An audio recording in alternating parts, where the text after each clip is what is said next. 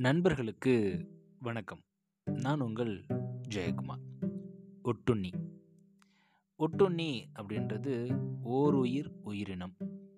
இந்த ஒட்டுண்ணியோட பண்பு என்னன்னு கேட்டிங்க அப்படின்னா ஒரு உயிரை ஒட்டி இல்லைன்னா அதை சார்ந்து வாழும். எப்படி வாழும்? அந்த உயிரினத்திலிருந்து இரத்தத்தை உறிஞ்சி அதன் மூலமாக இது உயிர் வாழும். ஒட்டுண்ணிக்கும் நம்மளுடைய வாழ்க்கைக்கும் ஏதாவது தொடர்பு உண்டா அப்படின்னு கேட்டிங்கன்னா ஆமாங்க. இந்த ஒட்டுண்ணியை நான் இரண்டு விதமாக பிரித்து பார்க்கலாம் அப்படின்னு ஆசைப்பட்றேன். முதலாவது இந்த ஒட்டுண்ணி எப்படி அப்படின்னா சார்ந்து வாழக்கூடிய ஒட்டுண்ணி. இங்கே ரத்தத்தை உரியதை பற்றி பேசலைங்க.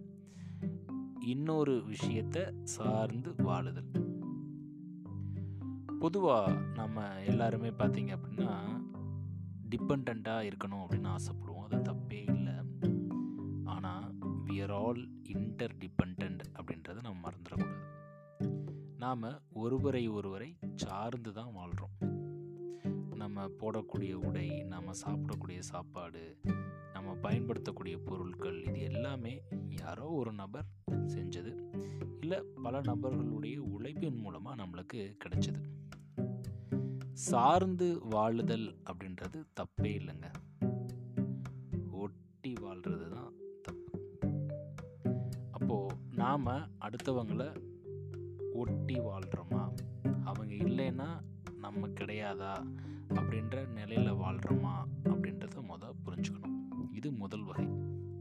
இரண்டாவது இன்னும் கொஞ்சம் மோசமான ஒரு கேட்டகரி. தான் வாழ்வதற்காக அடுத்தவர்களுடைய இரத்தத்தை உறிஞ்சி வாழுதல். இங்கே ரத்தம் அப்படின்றது ஒருவருடைய திறமையாக இருக்கலாம். இல்லை ஒருவருடைய பொருளாதாரமாக இருக்கலாம்.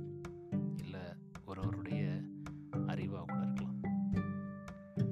எப்போ நாம் இன்னொரு நபருடைய இந்த பேசிக்கான விஷயங்கள் இல்லை அவருடைய அடிப்படை விஷயங்களை நாம் உரிய ஆரம்பிக்கிறோமோ அப்போது நாம் டாமினன்ட் லெவலுக்கு போயிடுறோம். ஸோ டாமினன்ட் லெவல் போயிட்டாலே அங்கே உறவுகள் அப்படின்றது பலப்படாது. எப்போ உறவுகள் பலப்படும் அப்படின்னு கேட்டிங்க அப்படின்னா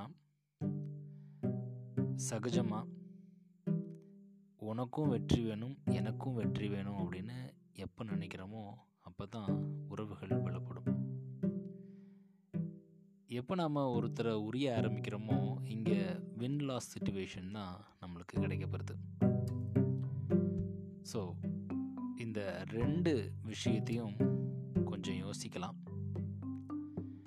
ரெண்டில் நாம் எங்கே இருக்கோம் அப்படின்றதையும் யோசிக்கலாம். இந்த ரெண்டுமே இல்லைப்பா அப்படின்னா ரொம்ப ரொம்ப சந்தோஷம். ஒருவேளை இந்த ரெண்டில் ஏதாவது ஒன்றில் இருந்தோம் அப்படின்னா அதுலேருந்து வெளியே வந்து நானும் ஜெயிக்கணும். மண் என்னை சார்ந்து உள்ள இல்லை என்னை சுற்றியுள்ள நபர்களும் ஜெயிக்கணும் அப்படின்ற ஒரு உணர்வோடு நாம் நம்மளுடைய வாழ்க்கைக்கான நோக்கத்தை இன்னைக்கிலிருந்து தொடங்குறப்போ கண்டிப்பாக வெற்றி தான் நன்றி நண்பர்களே மீண்டும் நாளை இன்னொரு